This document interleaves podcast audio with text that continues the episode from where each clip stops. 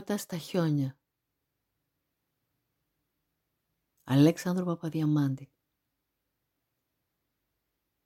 1896. Καρδιά του χειμώνος. Χριστούγεννα, Άης Βασίλης, φώτα. Και αυτός εισηκώνεται το πρωί, έριπτεν εις τους ώμους την παλαιάν πατατούκαν του, το μόνο ρούχο, όπου εσώζεται ακόμη από τους προ της ευτυχίας του χρόνους, και κατήρχετο εις την παραθαλάσσιον αγοράν μορμυρίζων ενώ κατέβαινε από το παλιό μισογκρεμισμένο σπίτι με τρόπον ώστε να τον ακούει η γειτόνισσα. «Σεβδάς είναι αυτός, δεν είναι τσορβάς, έροντας είναι, δεν είναι γέροντας». Το έλεγε τόσον συχνά, ώστε όλες οι γειτονοπούλες, όπου τον ήκουαν, του το εκόλλησαν τέλος ως παρατσούκλι. Ο Μπαρμπαγιανιός, ο έροντας. Διότι δεν ήταν πλέον νέος, ούτε εύμορφος, ούτε άσπρα είχεν. Όλα αυτά τα είχε φθείρει προχρόνων πολλών μαζί με το καράβι εις την θάλασσαν, εις την Μασαλίαν. Είχε να αρχίσει το στάδιόν του με αυτήν την πατατούκαν, όταν επρωτομπαρκάρισε ναύτιση στη μοβάρδα του εξαδέλφου του. Είχε να αποκτήσει από τα μερδικά του όσα ελάμβανε από τα ταξίδια με το χίνεπι του πλοίου, είτε είχε να αποκτήσει πλοίων ειδικών του και είχε κάνει καλά ταξίδια. Είχε φορέσει αγγλικές τσόχες, βελούδινα γελέκα, ψηλά καπέλα, είχε κρεμάσει καδένες χρυσές με ορολόγια, είχε να αποκτήσει χρήματα. Αλλά τα έφαγεν όλα εγκαίρος με τα σφρίνας εις την Μασαλίαν. Και άλλο δεν του έμεινεν η μη η παλιά πατατούκα, την οποία νεφόρη πεταχτήν επόμων, ενώ κατέβαινε το πρωί στην παραλίαν για να μπαρκάρει σύντροφος με καμίαν βραντσέραν εις μικρών άβλων. Ήδη να πάγει με ξένην βάρκα, να βγάλει κανένα χταπόδι εντός του λιμένος. Κανέναν δεν είχε στον κόσμο. Ή τον έρημος. Είχε νυμφευθεί και είχε χειρεύσει είχε να αποκτήσει τέκνον και είχε να τεκνοθεί. Και αργά το βράδυ, τη νύχτα, τα μεσάνυχτα, αφού έπινε ολίγα ποτήρια για να ξεχάσει ή για να ζεσταθεί, επανήρχε το εις το παλιόσπιτο το μισογκρεμισμένον, εκχύνων εις τραγούδια των πόνων του. Σοκάκι μου μακρύ, στενό, με την κατεβασιά σου, κάμε και μένα γείτονα με τη γειτόνισά σου. Άλλοτε παραπονούμενος ευθύμος, γειτόνισα, γειτόνισα, πολυλογού και ψεύτρα, δεν είπες μια φορά κι εσύ γιανιό μου έλα μέσα. Χειμών βαρύς, επί ημέρας ο ουρανός κλειστός επάνω εις τα βουνά χιόνες, κάτω εις τον κάμπον χιονόνερον. Η πρωία ενθύμιζε το δημόδες βρέχει, βρέχει και χιονίζει και ο παπάς χειρομιλίζει. Δεν εχειρομίλιζεν ο παπάς. Εχειρομίλιζεν η γειτόνισσα, η πολυλογού και ψεύτρα του άσματος του Μπαρμπαγιανιού. Διότι τι ούτων πράγμα ήτο, μιλονού, εργαζόμενη με την χείρα, χειρίζουσα των χειρόμιλων, Σημειώσατε ότι τον καιρόν εκείνον το αρχοντολόγι του τόπου το είχες κακό να φάγει το ψωμί ζυμωμένο με άλευρον από νερόμυλον ή ανεμόμυλον και προτίμα το διαχειρομήλου αλεσμένον. Και είχε πελατεία μεγάλη πολυλογού. Εγιάλιζεν, είχε μάτια μεγάλα, είχε βερνίκι εις τα μαγουλάν της. Είχεν έναν άνδρα, τέσσερα παιδιά και ένα γαϊδουράκι μικρόν για να κουβαλά τα αλέσματα. Όλα τα αγαπούσε. Τον άνδρα της, τα παιδιά της, το γαϊδουράκι της. Μόνο τον Μπαρμπαγιανιόν δεν αγαπούσε. Ποιος θα τον αγαπήσει αυτόν; Ή το έρημος στον κόσμο; Και είχε πέσει στον έρωτα με την γειτόνισαν την πολυλογούδια να ξεχάσει το καράβι του, τας σλαΐδας της Μασαλίας, την θάλασσαν και τα κύματά της, τα βάσανά του, τα σασοτίας του, την γυναίκα του, το παιδί του. Και είχε πέσει στο κρασί για να ξεχάσει την γειτόνισαν. Συχνά όταν επανήρχεται το βράδυ, νύκτα, μεσάνυχτα, και η σκιά του μακρά, υψηλή, λιγνή, με την πατατούκαν φεύγουσα και γλιστρούσαν από τους ώμους του, προέκυπτεν εις το μακρόν στενών δρομίσκων και ενυφάδες, μοιείε λευκέ, το λείπε βάμβακος, εφέροντος τροβιλιδόνι στον αέρα και έπιπτον εις την υγιήν. Και έβλεπε το βουνό να σπρίζει στο σκότος, έβλεπε το παράθυρο της γειτόνισσας κλειστών, βοβών και τον φεγγίτην να λάμπει θαμβά θολά και ήκουε τον χειρόμυλον να τρίζει ακόμη και ο χειρόμυλος έπαβε και ήκουε την γλώσσα της να αλέφει και ενθυμίτο τον άνδρα της, τα παιδιά της, το γαϊδουράκι της, όπου αυτή όλα τα αγαπούσε, ενώ αυτόν δεν εγύριζε μάτι να τον ειδεί. Εκαπνίζετο όπως το μελίσι, εσφλωμώνετο όπως το χταπόδι και παρεδίδετο εις σκέψεις φιλοσοφικάς και εις ποιητικάς εικόνας. Αχ, να είχε ο έρωτας αΐτες, να είχε βρόχια, να είχε φωτιές, να τρυπούσε με τις αΐτες τα παράθυρα, να ζέστενε τις καρδιές, να έστεινε τα βρόχια του πάνω στα χιόνια. Ένας γεροφερετζέλης πιάνει με τις θηλιές του χιλιάδες κοτσίφια. Εφαντάζεται τον έρωτα ως ένα είδος γεροφερετζέλη, ώστις να διημερεύει πέραν στο υψηλών πευκόσκιων λόφων και να ασχολείται στο να στείνει βρόχια επάνω στα χιόνια για να συλλάβει τις αθώες καρδιές ως μισοπαγωμένα κοσίφια, τα οποία ψάχνουν εις μάτιν για να ανακαλύψουν τελευταίαν την αχαμάδα, μείνασαν εις τον ελαιόνα.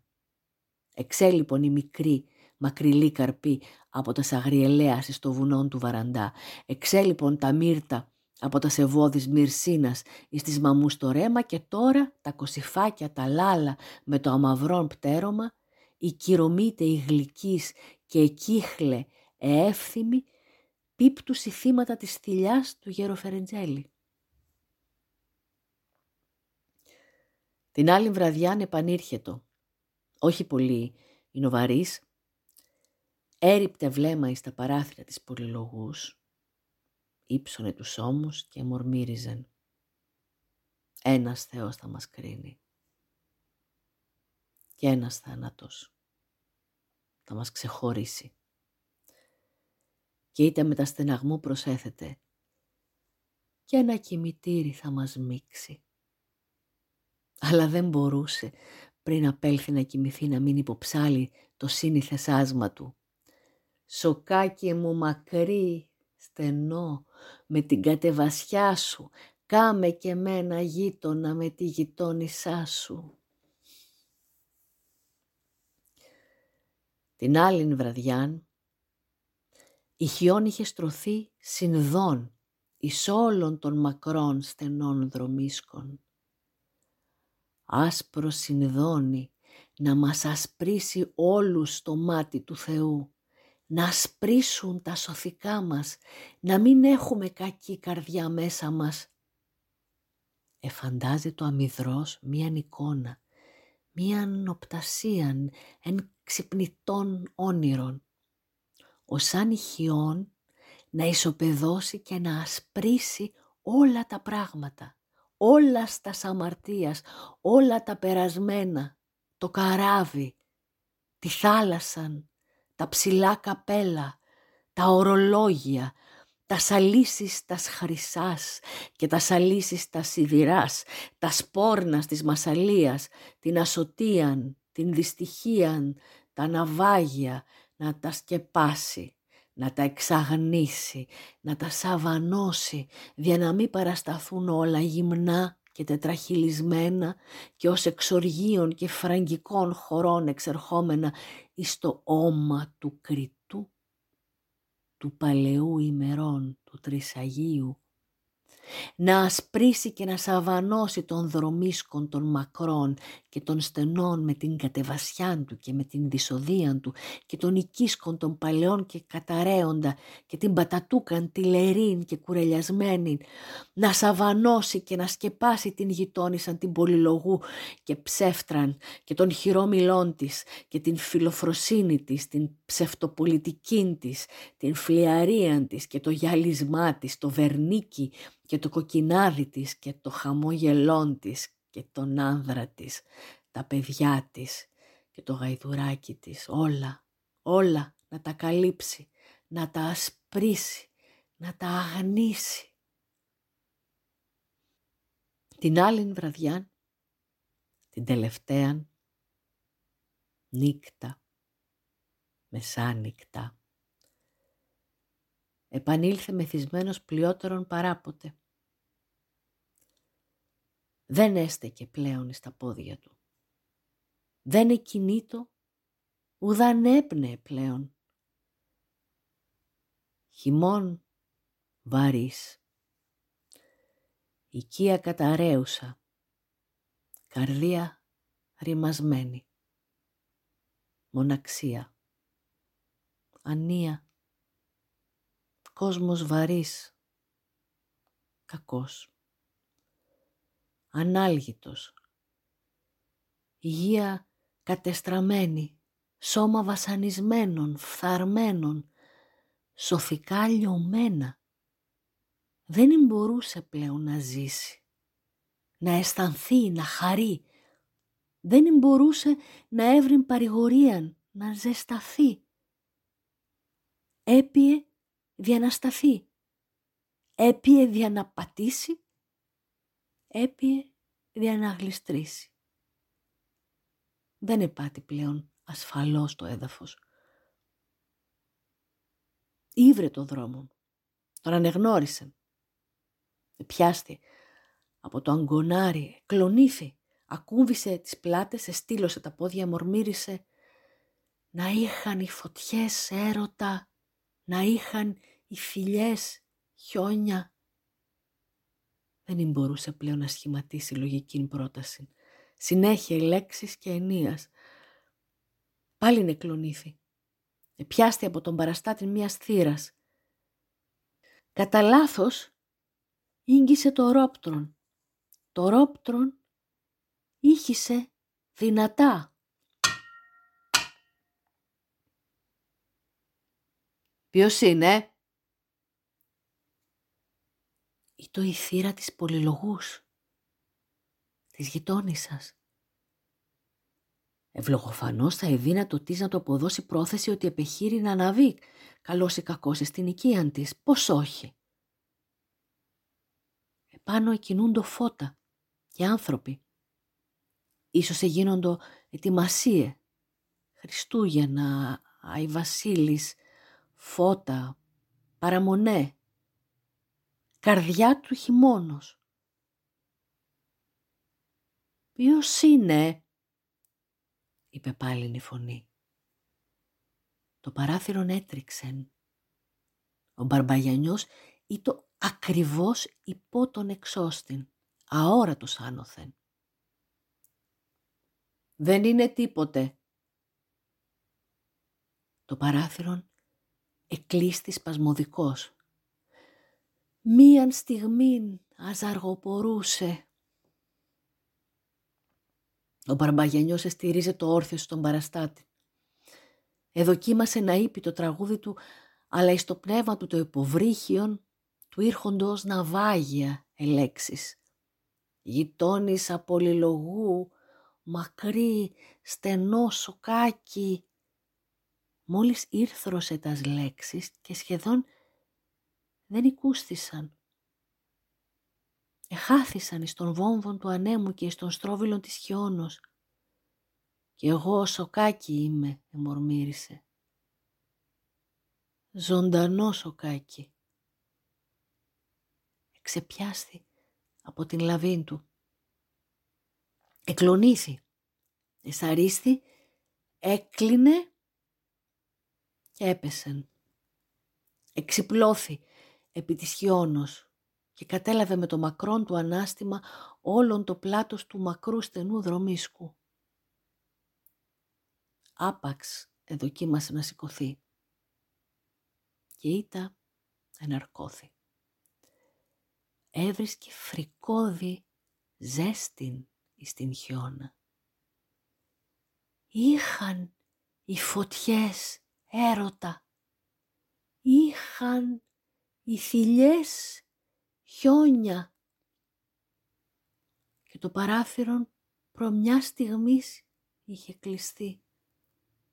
Και αν μίαν μόνο στιγμή νηργοπόρη, ο σύζυγος της πολυλογούς θα έβλεπε τον άνθρωπο να πέσει επί της χιόνος. Πλην δεν τον είδεν. Ούτε αυτός, ούτε κανείς άλλος. Και πάνω στην χιόνα έπεσε χιόν. Και οι χιόνες στη βάχθη. Εσωρεύθη δύο πιθαμάς. Κορυφώθη. Και η χιόν έγινε συνδόν. Σάβανον. Και ο Μπαρμπαγιανιός άσπρισεν όλος και κοιμήθη υπό την χιόνα για να μην παρασταθεί γυμνός και τετραχυλισμένος αυτός και η ζωή του και οι πράξεις του ενώπιον του κριτού του παλαιού ημερών του Τρισαγίου.